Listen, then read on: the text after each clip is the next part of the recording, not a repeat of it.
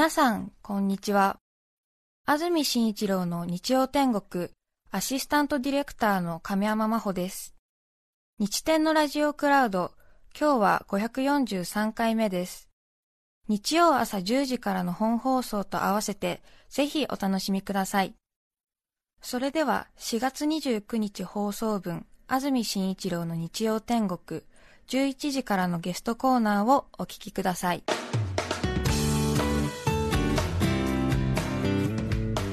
それでは今日のゲストです。俳優六角誠治さんです。おはようございます。おはようございます。どうもよろしくお願いします。よろしくお願いします。お久しぶりでございます。どうも。楽しみにしておりましたそうですか、日曜日の午前中に、六角さんに会うと、なんか少しこう人生の、緊張が緩んでいいですね。なんですか？日曜って普通緩んでるんじゃないんですか？より皆さんはあのお休みですからね。そうですね。まあ一般の方はね、それより緩むと。はい。どんなになっちゃうんですか？なんか？日曜日の午前中に酒屋に行ったら近所のあ親父に会ったって お兄ちゃんに会ったってそうそういうとても嬉しいんです。そうなんです。いやそれはもうこちらもあのありがたいです。嬉しいです。ありがとうございます。六角さん三年ぶりということで、そうそうですか。はい。ずいぶん経ちましたね。もうね僕はなんかあっという間にこの間お会いしたような気がしたんですけど。いや私たちもそう思ってました。去年にお会いしたかなと思ってたんですけど。そうですね。というか僕はもう毎週見てるから、いやそれもあるんですよね。あのそそそちらの、えー、とニュースとかで。ありがとうございます。はいテレビの番組ではこの間、永瀬さんとご一緒したりしてああそうですね、あれは去年の話で,、ありましたよね、そういうこともね、えー、六角さんはこちらのラジオのスタジオにご出演いただく時は、これまで必ず夫婦喧嘩の最中ということで。あそうでしたね、割とあのそういうことが、まあ、これ、偶然なんですけども、えー、ありましたよね、ね。前はねあのボクシングのテレビを見すぎてて、どうしてあの飯時にボクシングを見るのって言われてそれがでそれが何が悪いってことで喧嘩になり、えー、俺はその後は冷蔵庫にあったドーナツを勝手に食べたら人のものも食べるなと。そう家族といえども気を使えと言われたんでしたね、確かね。えー、はい、一回なんか軽い蒸発した次の日かなんかにこちら来ていただいて。そうなんですよ、あの後とどこにもからのうちの奥さんは行くこととこがなくて、ええ、でドーナツ屋にいたらしいですけど、だけど、まあね、いやいや、そんなに好きではないですけど、偶然その時はドーナツが重なったということだと思うんですけど、最近はね、そうここ結喧嘩とかあんまないないんですよ、ね、なんかね、仲良くしてますよ。あのこうちょっとね、なんか向こう僕に対してカチンとくることがあっても、なんか先回りを気持ち的にして、自分をなだめる方法を覚えたのかもしれないですね。だからあの僕は僕で、ええ、あもしかしたらこういうことをしたらいけないかもしれないなと思ったら、なんかちょっとあの、ね、なんかまあお互いに遠慮するようになったのがいいのか悪いのかちょっとよく分かんないんですけど、え、非常に仲良くやってます。そうですはい、六角さん、なんとなくお芝居のイメージだとなんかこう朴突として優しそうなイメージありますけど本当の六角さんはものすごいもうガリッガリに尖っちゃって、もう頭いいから口喧嘩とかするともう相当強いですもんね。いやそれがねあの向こうがもう言ってきたことを言い返せないんですよ、そうですか、えー、だから僕もあの 理由をうまく言えなくて、ええ、怒った時とかも、え、だからもうすごく漠然と、お前は油断してるとか、そういう怒りになるんですよ、でも向こうもいきなり油断してると言われてもね、ね。あのどうしていいかわからないことがあるから、それはどこをどうすればいいんだって聞かれるんですけど、それがまた具体的にはうまく言えないんですよね。だかだからそうなんですよ。今度奥さんとのそういうちょっと口論を録音して公開してくださいませんか？いややめてくださいよ。だってそれそれでそんなプライベートのそんなプライベートを公開する必要がどこにあるんですかそれ。奥さんにお前は油断があるって。そうそうそう。お前は油断してるっつって飯食ってる最中に急に急に激高したらやっぱりそこからしばらくちょっと、えー、でもうもういい何も俺はもう全部自分で勝手にやるって言ったんですけど、何もできなかったっていう。残念。残念。でした。残残残念ですね。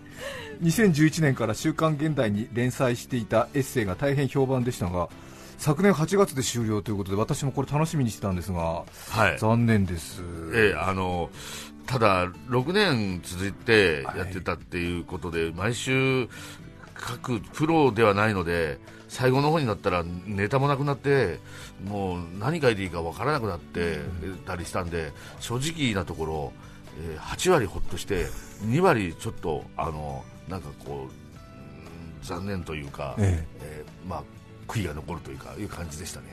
単行本2冊？2冊。あのもっとね、ね。ええ。と出すだけのはい。分量にはなってたんですよ、え3、4はいぐらいはまあまあええ。普通に、だけど途中からそんな本の話なんか編集者の人は一言も言わなくなったんですね。だから多分あれ売れなかったんでしょうねいえいえ。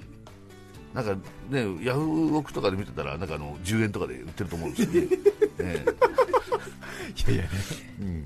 そこまで私2冊持ってますよ。あありがとうございます、ええ。だからそうやって読んでくださる方はね、あの少し金を貸してくれないかというね、あの本本ですよね、はい三角でもなく四角でもなく六角政治というのとね、はいええあの2つ、自分なりにね、あのそんなにあの、こう文章的には上手には書けないんで、自分の生活とか身,、ね。身の回りのことを書いてたんで、ええ。あの面白く読んでもらえるダメダメエピソードはたくさんあったとは思うんですが、なかなかね、やっぱりね、面白いですいね。やー面白かったです。お私最一番最近の最近でと去年一昨年かあの、あれですあの湘南に劇団仲間と行って大声で歌ってたら地元の少年に絡まれたって話若い頃の話ですよ、それ、地元の少年に絡まれたんですよ、あのともうずいぶん20代の時に、あの湘南で歌ってたら、あの地元のちょっとちょっと悪い感じの人たちが来て、でうるせえよ、お前らっつって、お前らいくつだ？ったら、23ですとか4ですとか言ったら。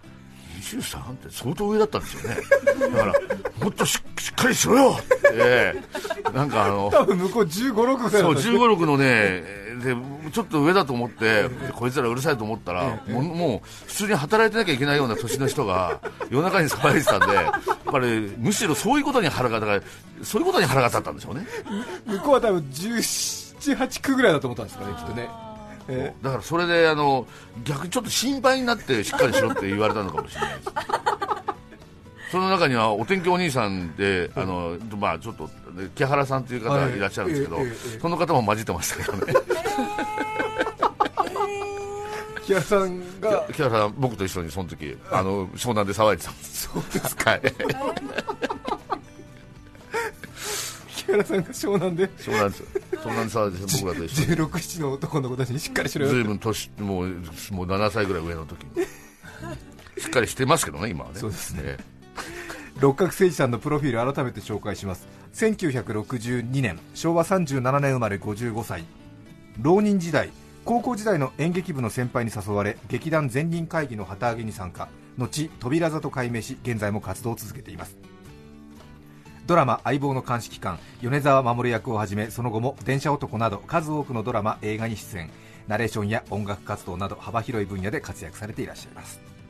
最近は鉄道に乗って旅先でお酒を飲む飲み鉄をされてるのをいろいろなところでエッセイにもお書きになってますしお話も聞きますが、はい。好きなんですよね、そうですね。あのまあ本当に何も考えずにうん車窓を眺めながらお酒を飲んでる人これはもう本当に全てのストレスが解消されていく僕にとってとても素敵な時間になっておりますけども。あんまりり計画を立てるのはお好きじゃないんですよね？右へ行こうか左へ行こうかぐらいはねあのすかかまあまあ、西へ東へええぐらいは考えてはいくんですが、はい。それ以外は考えてはいかないですね。そして六角さんはもう鉄道好きの方の中では有名ですが乗り鉄としてのキャリアはもうトップクラスですもんね、いやいやあの割とと歴史は浅いんですよ。ええ。ただ、まあ、ほど JR はほぼ全線乗ってるということなんで。全国の JR の線路全部乗っあの一部まだ残してあるというか、ええ。まあ、九州地方に少しあるんですが、はい。それ以外はまあ乗ってますね、すごいですよね。まあ、でもね、もう中には私鉄も全部乗られてる方、ええ。僕は私鉄はほぼちょっとだけ残ってるんですけど、私鉄も全部乗って全駅降りた方とかもいらっしゃいますから、あさらに全駅降りる。全駅降りるっていう方もだからまあそれはもう、ね、普通に生活してたらそういうことはできませんからね。ですよね。えー大変なやっぱり労力でやってらっしゃる方もいらっしゃるから、それでその人に比べたらまだまだなんですがまあでもとりあえずまあえっと鉄道に、ね、乗っていろんなところに行くということではあの割と皆から知られる立場になりましたがもともとでもこれもあまあちょっと後でそういう話もするかもしれないですけど、あのギャンブルに行くとき地方に行くときに乗ってた鉄道があこれ鉄道好きだなと思ったんですね。でそれもあった 最初にギャンブル場に行く移動手段として。ギャンブル場と旅公演芝居の、ええ。この2つでいろんなところに移動してたんで、え。乗ってる時楽しいなと思って、うん。そういえば昔から鉄道好きだったなと思って、ええ。このまま転がるようにいろいろなと赴くままにギャンブルをしていてはいけないと思って、え鉄道にもう少しちょっと、うん。あのこう熱を注いでみようかということがきっかけの一つになりました。はい。急にいい着地点見つけたなと思って 急にあの俳優としてのオーラが出ましたね今一瞬ね。えーわかりますか わかりますえーマイクの前でもわかりますかえーそうなんですよ。ただねあのいろいろなこうところ最近結構いろんなところ乗っちゃったもんで、次にどこ行こうかっていうところになると結構迷うところがありまして、だからこう目的に対するモチベーションが少し、はい。あのなくなってるんですよね、えーだ今それをもう一回だから行くとまた行ったら行ったで楽しいもんですから、うん。まあちょっとあのそのどうやって行こうかなっていうのを見つけてるところです。そうですね。なんとなく全線制覇したいということでこそうなんですよ。う目的があったんだけれどもちょっともうその目的がないしそこを埋める作業はつまらなく感じちゃうので。ええ、あのまた行くとしたら前も行ったなっていうふうにうん。頭の中でまず最初に思ってしまうことがちょっとあれなんで、ただ行ったら行ったであの同じ景色では絶対ないんで。は実際季節も違えば天候も違うと、うん。車窓っていうのはそれぞれ変わってくるもんだから。それはそれでいいいとは思うんですけど、い車窓を眺めながらそして好きなお酒をはい。売店で買って。そうですね。えー。何飲む缶ビール飲むんですか？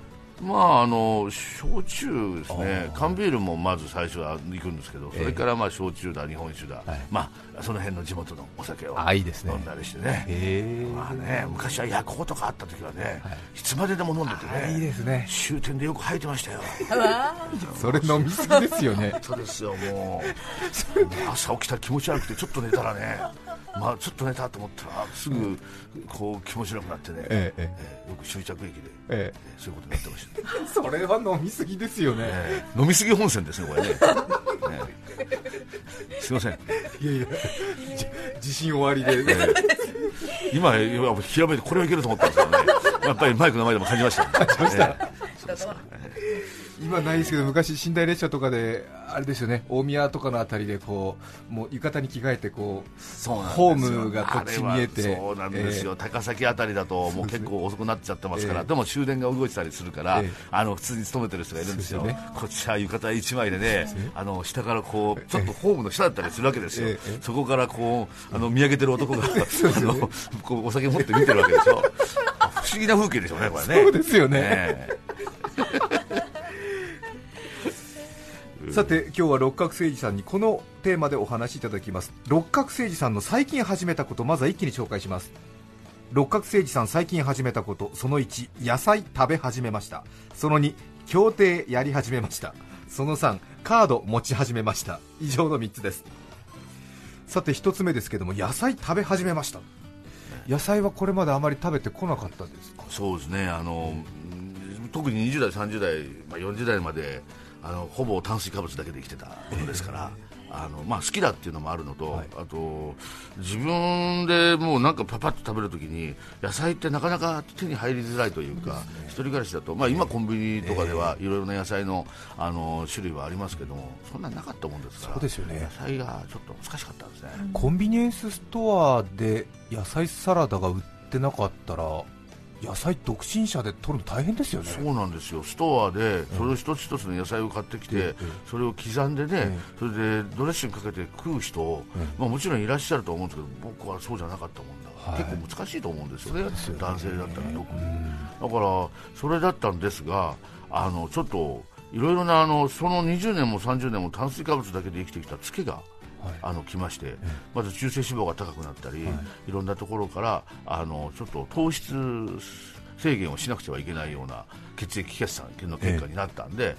でそれであのいろいろと、えっと、嫁との相談の上、野菜をたくさん食べようということになって、はい。これ食べ始めたら野菜って習慣になるんですね。はだから僕があの朝今結構浅い野菜ここ1年ぐらいなんですけども、ええ。朝食はいろんな野菜が出てくるんです、奥さんがいろいろと計算してくれるから、ええ。これでその野菜を食べてると最初は野菜は僕好きじゃなかったんですけど食べ始めるとなかなかいいもんですね。特にほうれん草とか美味しいですね。奥さんが料理上手なんじゃないですか？うち上手ですね。へあのこの間あの山芋の、はいあれが茶碗蒸しが出てきたんですよ。えあんなものあるんですね。え山芋の茶碗蒸し。山芋のね茶碗蒸し。だからあの茶碗蒸しって普通卵で作るじゃないですか、あれが山芋になってるやつなんですよ。山芋の吸い流しみたいあのとろろみたいな。そうそうととろろですね。へえ。それだからあのそんなだから料亭で出てくるようなものがええええええ。朝出てきたんで、はい。まあその前にねあのちょっとこんなでかいせいろを買ってたんで、ええ。これでやったんだというので、はいいやだからそういうまあそれは山芋だけにの限らずね、はい。い、ろんなところでそういうものがあるから、ええ。野菜を美味しく食べれる環境が、あのできてるんですね。素晴らしいですで今健康少しもあの糖質も、まあ、もうちょっと薬も飲んでたんですけど、ええ。下がって、えー助かったと思ったところだったんですが血石が僕結構できる。んではい。でこの間すごいでかい血石ができて。腎臓ですか？はい。ああ痛い痛い。最近はあのそのあの腎臓衝撃波で砕くやつをやったのが、あの最近の私のトピックでした。ねあれ腎臓に石があるって分かったら、はい。なんか光線みたいなの当てて潰すんでしたっけ？散らすんでしたっあの腎臓結石あの衝撃波術とかいうええ。やつなんですけど、はい。かなり大きいと尿路から降りないんですね、はい。でその尿路から降りなくなると尿路のところで塞いじゃったりすると,、あと腎臓の働きが悪くなる、ええ。ダムのような形になっちゃはい。場合があるんで、僕そうなってたんで、はい。それであの大きいやつは衝撃波を当ててピンポイントで、はい。確かねなんかあの小さいボディーブローのようなやつを3000回ぐらいやるんですよ、あ実際にコツコツコツコツそうなんですよ。言うんですか？そうピンポイントで当てていくから、えだんだん効いてくるんですよね、えなんかあの少しだけボクサーの気持ちが分かるというかですか、ね、キドニーブローとでも言いましょうか、ね、だからそうすごいちょっとずつこう当ててきて。でそれで粉砕をするんですへえ1度目ちょっとうまくいかなかったんですけど、ええ。2度目で粉砕してる時にその今はすごい、ね、自分画像で自分の石が粉砕されてどのような状態になってるか目で分かるんです、であれなんか少し影が薄くなってきたぞ。あれあれあれっていう間にあ今のこれ砕けたんじゃないかなっていうのが分かるんです体は固定されてるんですか？はい、だから動いちゃいけないから、ええ。あのあんまりくしゃみとかもできない。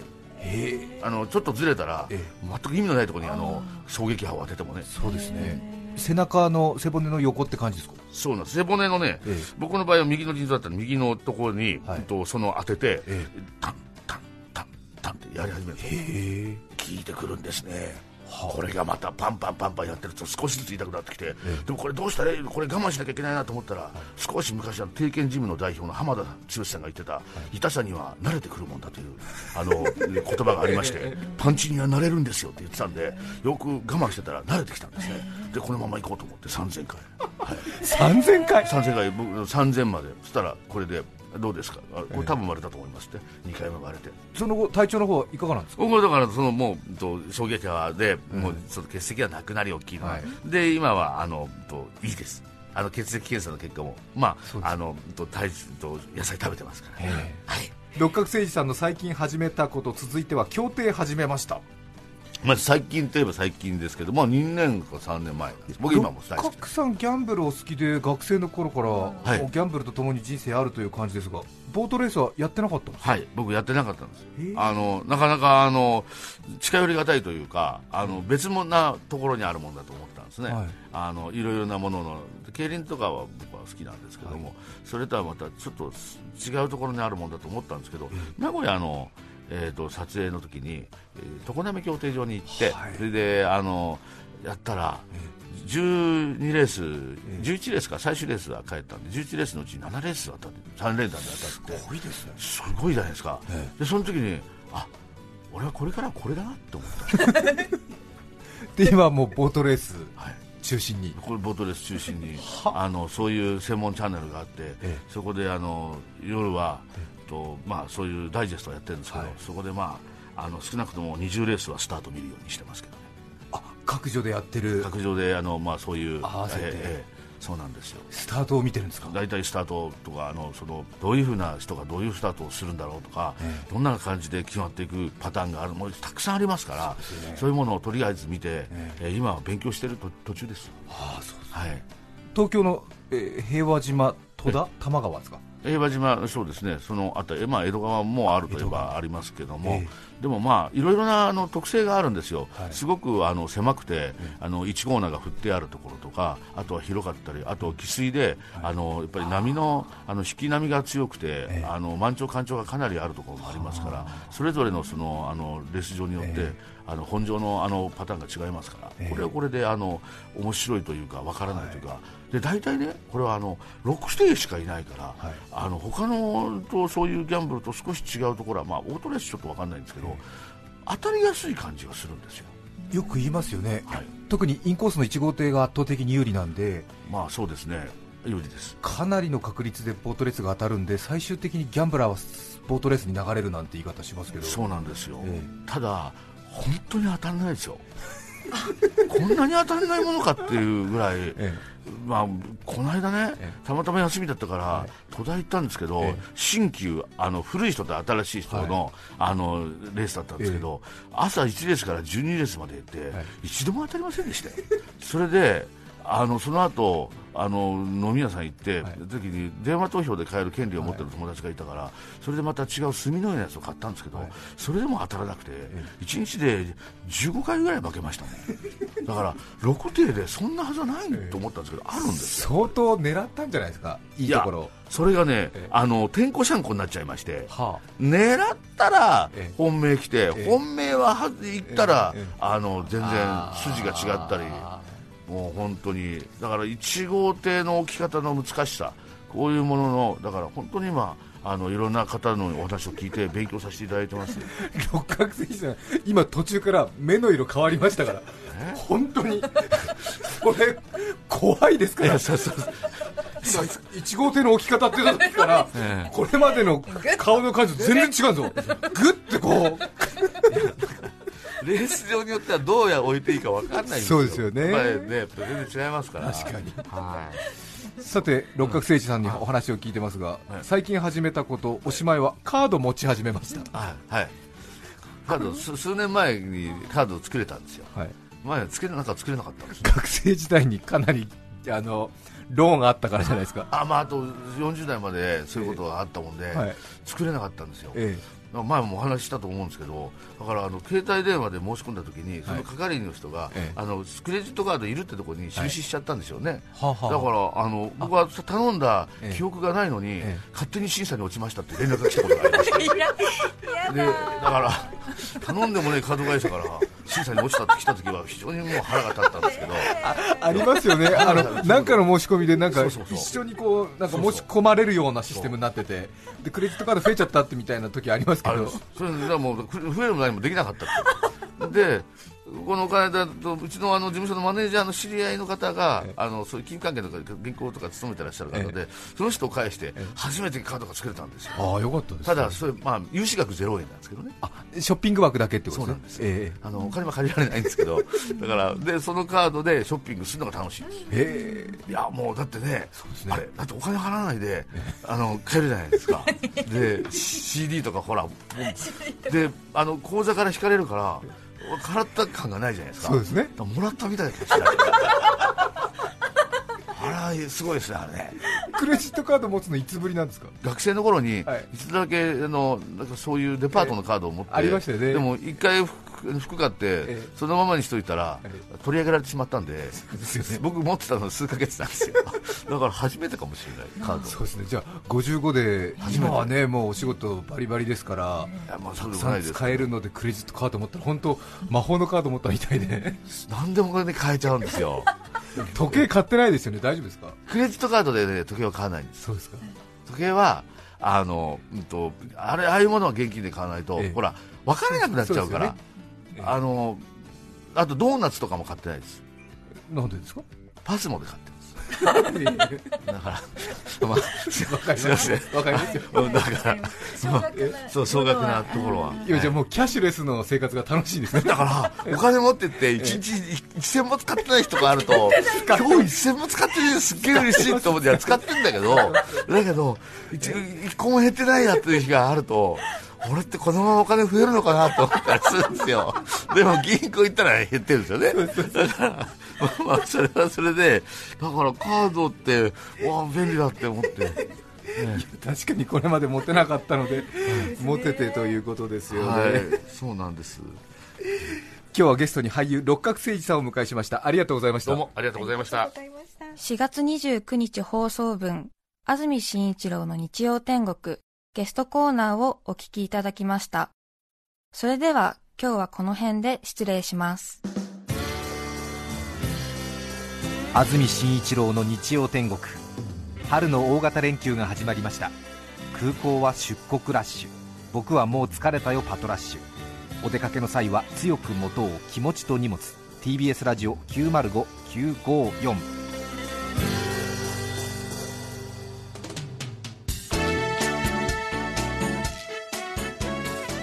さて、来週5月6日の安住紳一郎の日曜天国メッセージテーマは私のゴールデンウィーク。ゲストは月刊ドライブイン編集長橋本智文さんです。それでは来週も日曜朝10時 TBS ラジオでお会いしましょう。さようなら。安住紳一郎の TBS ラジオクラウド。これはあくまで試供品皆まで語れぬラジオクラウド。ぜひ本放送を聞きなされ954905